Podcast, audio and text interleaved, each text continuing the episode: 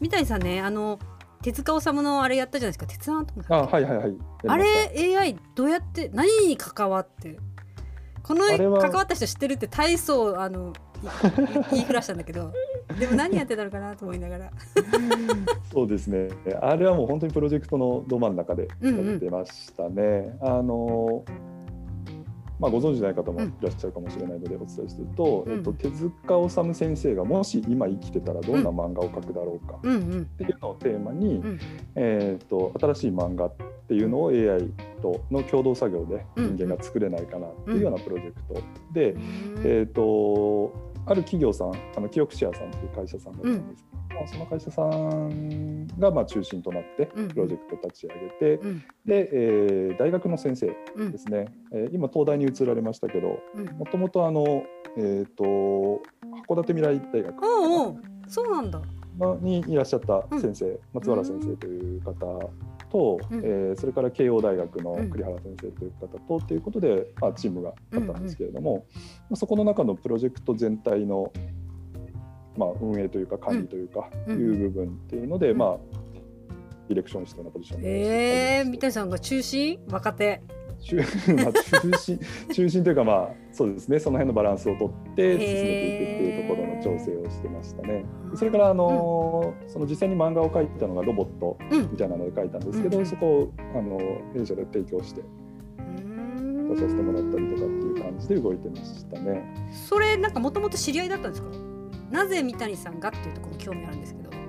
うーんとですね、えー、と関係者の一人が、まあ、そういう AI のプロジェクトやりたいって言ってたんですけど、うんその AI 自体がどんなもんかも分かんないし、うんえーそもそもそういう AI の権威の大学の先生とつながったはいいけど、じゃあその人たちが何言ってるかっていうのを 翻訳してほしい。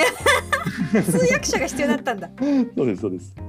で探していらっしゃって AI 分かってて、うんうんうんある程度そういうそのビジネス的なところも含めてバランスのいい人いないかねって言って探されてた時に、うん。まあ、知り合いの知り合いみたいな感じから、あの三谷さんがいるよみたいな感じでいい人見つけましたねその人ね。はいだって話しやすくないとできないもん、ね。進めれないもん。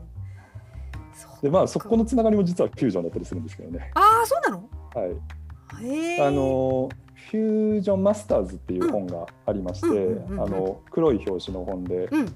いろんな人がフュージョンで作った作品とかをあの出してるやつがあってうん。でそれに私も載ってるんですけど、それの編集者さんですね。編集者さんがの友人うん。がそれを探されててっていうそうなんだ。はい、大切でそこから、だねそこからふ、ん。あれですよ。それこそ藤村さんに話がいって、うんうん。AI できる人とかいないっていう話が来て、あ三谷さんできるよみたいな、あ三谷さんかと。そんな。そうか。い。やなんか本当そういうの大切ですよね。いやそういうの大切だと思いますね。私も何やか分かんないけど結局そういうふうに転がり込んでくるみたいな、うんうんうんうん。なんかああそれだったらみたいなそうなんですよね。だからそれはすごく面白くて、うんうん。なので最初はそれで、まあ、漫画が AI で描けるかっていうとやっぱり技術的にはまだまだ全然難しいところなんですけど、うんまあ、そこをなんとかあのできないかなっていうところで、ん。やっぱりその僕らもずっとやってきてて面白いのが結局 AI って聞いちゃうと、うん。あの全部仕事取ってかれるんじゃないかとか。うんうん。そうね。どうすればいいんだっていう話になりがちなんですけど、うん。現実問題そんなことは今なくて、うんうん。でそこにプラスしてなんだろうな、せっかくそういう AI がどんどん出てきてるっていうのをいかに使うかなんですよね、結局はそこで AI と人間が共同作業できたら一番いいんじゃないかっていうところうんうんが一番重要だよねっていう話、であのそこにのっとってあの進めていくことができたので、うんそういう意味だと AI があの画像を要は生成したんですよ。うん新しいキャラクターこんなのっていうのを何百というパターンとかっていうのを出したりとか、うん。あとはこういうストーリーっていうことでストーリーのその骨子ですよね。うん。あのテーマとしてはうんうんうん。例えば未来で、あの主人公っていうのは男性でこういう人でみたいな、うん。うんうんそういうちょっとヒント的なものっていうのが並んだりするようなものっていうのを何百と出してみたいな。でそれをもとに人間の方でそれをこう見て、うんあのそこから想像を膨らませていくみたいな形を取ったんですけど。決定権はやっぱり人間にあるってことってことそうだよねですそうです。はい。あの AI はもうそれを出すだけ。なのでうんそこからじゃあどうしようかっていうところはあのありましたね。で結構面白かったのが、うんあのえーっとですね、うん。ストーリーで出てきたのが、結構めちゃくちゃなやつもやっぱり出てくるんですよ。あそうなんだ。ええみたいな。えーみたいな。うん。でもあの例えばこれ採用されたやつけど、えっと主人公っていうのがん。ホームレスですと、うんうん。公園に住んでますと。うん。で特殊能力を持ってます。うん、なんか楽しい。もう楽しい。出てくるんですけど、うん。でもそのそれをの本当に原案のやつを見たら、うん。もうめちゃくちゃだなと。なんかホームレスって言ってるし なんか特殊能力って言ってるしなんかこれとこれが混ざったような感じのなんか変な感じだねと。うんうんうんででまあ普通にこうみんなが見てると、うん。まあ、これはなしかなみたいにうんうん。判断しちゃいそうなやつだったんですけど、あの手塚誠誠さんっていうあの、手塚治虫先生の息子さんですね、今あの映画監督とかもされてるような、うんうん。あのビジュアリストとしてあうん。の活躍されてるんですけれども、うんうん。その方が見たらあの父だったらもしかしたらこういう突飛もない考え方っていうのをすごくしやすいかなというふうに思っていて。へえ。でそうするとこれっていうのはすごく面白い題材で、うんうん。そこから想像して、まあ、自分なりに想像すると、うん。こういう形でうん。あのホームレスになっちゃったのかなみたいなことっていうのがあそれをヒントにうん。よりこう、なんて言いますかねそのヒントから膨らます作業っていうのをすごくしやすいというかなるほど。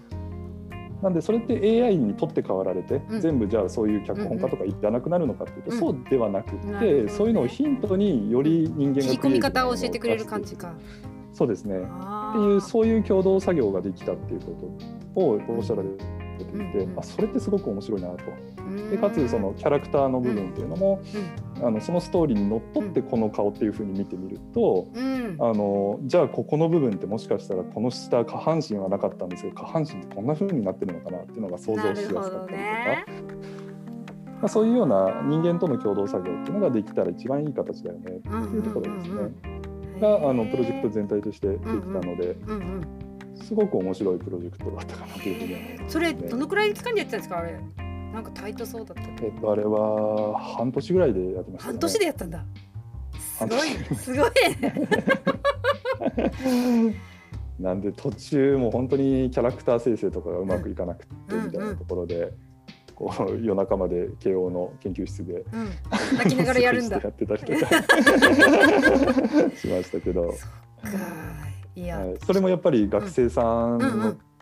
力を借りて、うん。あのそういうアノテーション作業みたいなところとか、あの要は漫画の全部あのスキャンしてうんうん。でそれのキャラクター部分っていうのを切り取ってみたいなところっていうのも全部一人でやったりはしてたんですけど、うんうん。はい、そうえいう形で。いいですね。学生と関われるって元気になるないそうですね。あの楽しいですね。楽しいよね。私も今三谷さんと喋ってて楽しいもん